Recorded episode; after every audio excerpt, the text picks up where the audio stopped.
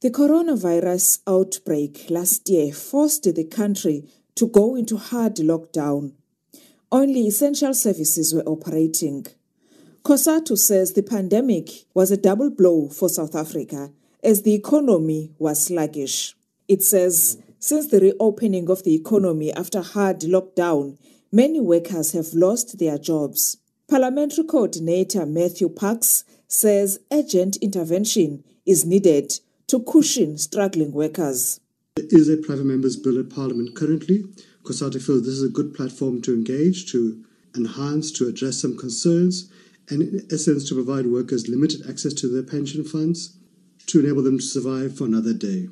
It is important to get the right balance between giving workers relief, but also to ensuring the sustainability of the pension funds, so when workers retire, they do have sufficient funds to take care of them.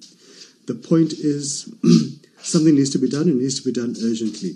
Government needs to move with speed. If it doesn't want to support the private members' bill before Parliament, it needs to table its own bill.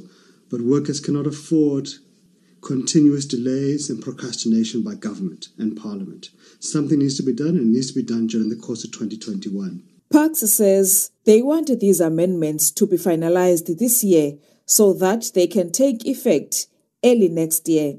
The DA has, in the meantime, submitted a private member's bill to this effect. It is currently before the Standing Committee on Finance. The party's MP, Dr. Dion George, says his bill has received a positive response. I do think that it's a good bill and that it can add some value and relief in these difficult times. So, on the whole, I would say my bill was well received. It is still obviously on the table because I've received the inputs now.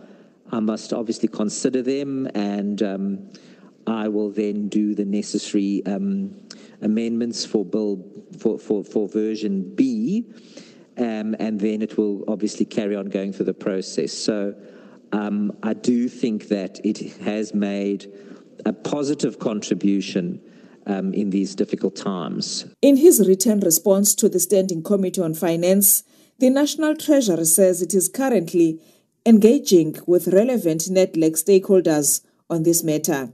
It says these issues are complex and enacting a piecemeal amendment would potentially result in significant, undesirable and unintended consequences, resulting in members drastically reducing their retirement savings in the worst scenario. The chairperson of the committee is yet to respond, Lulama Maja, in Parliament.